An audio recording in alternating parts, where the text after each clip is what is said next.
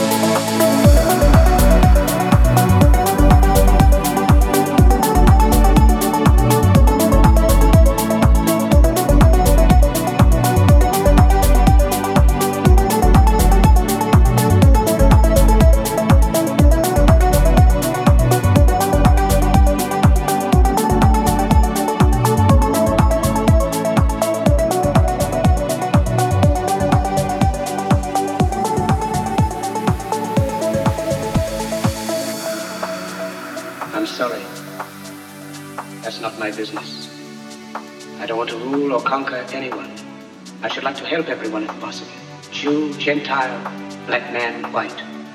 We all want to help one another. Human beings are like that. We want to live by each other's happiness, not by each other's misery. We don't want to hate and despise one another. In this world, there's room for everyone, and the good earth is rich and can provide for everyone. The way of life can be free and beautiful, but we have lost the way. Greed has poisoned men's souls, has barricaded the world with hate, has goose-stepped us into misery and bloodshed. We have developed speed, but we have shut ourselves in.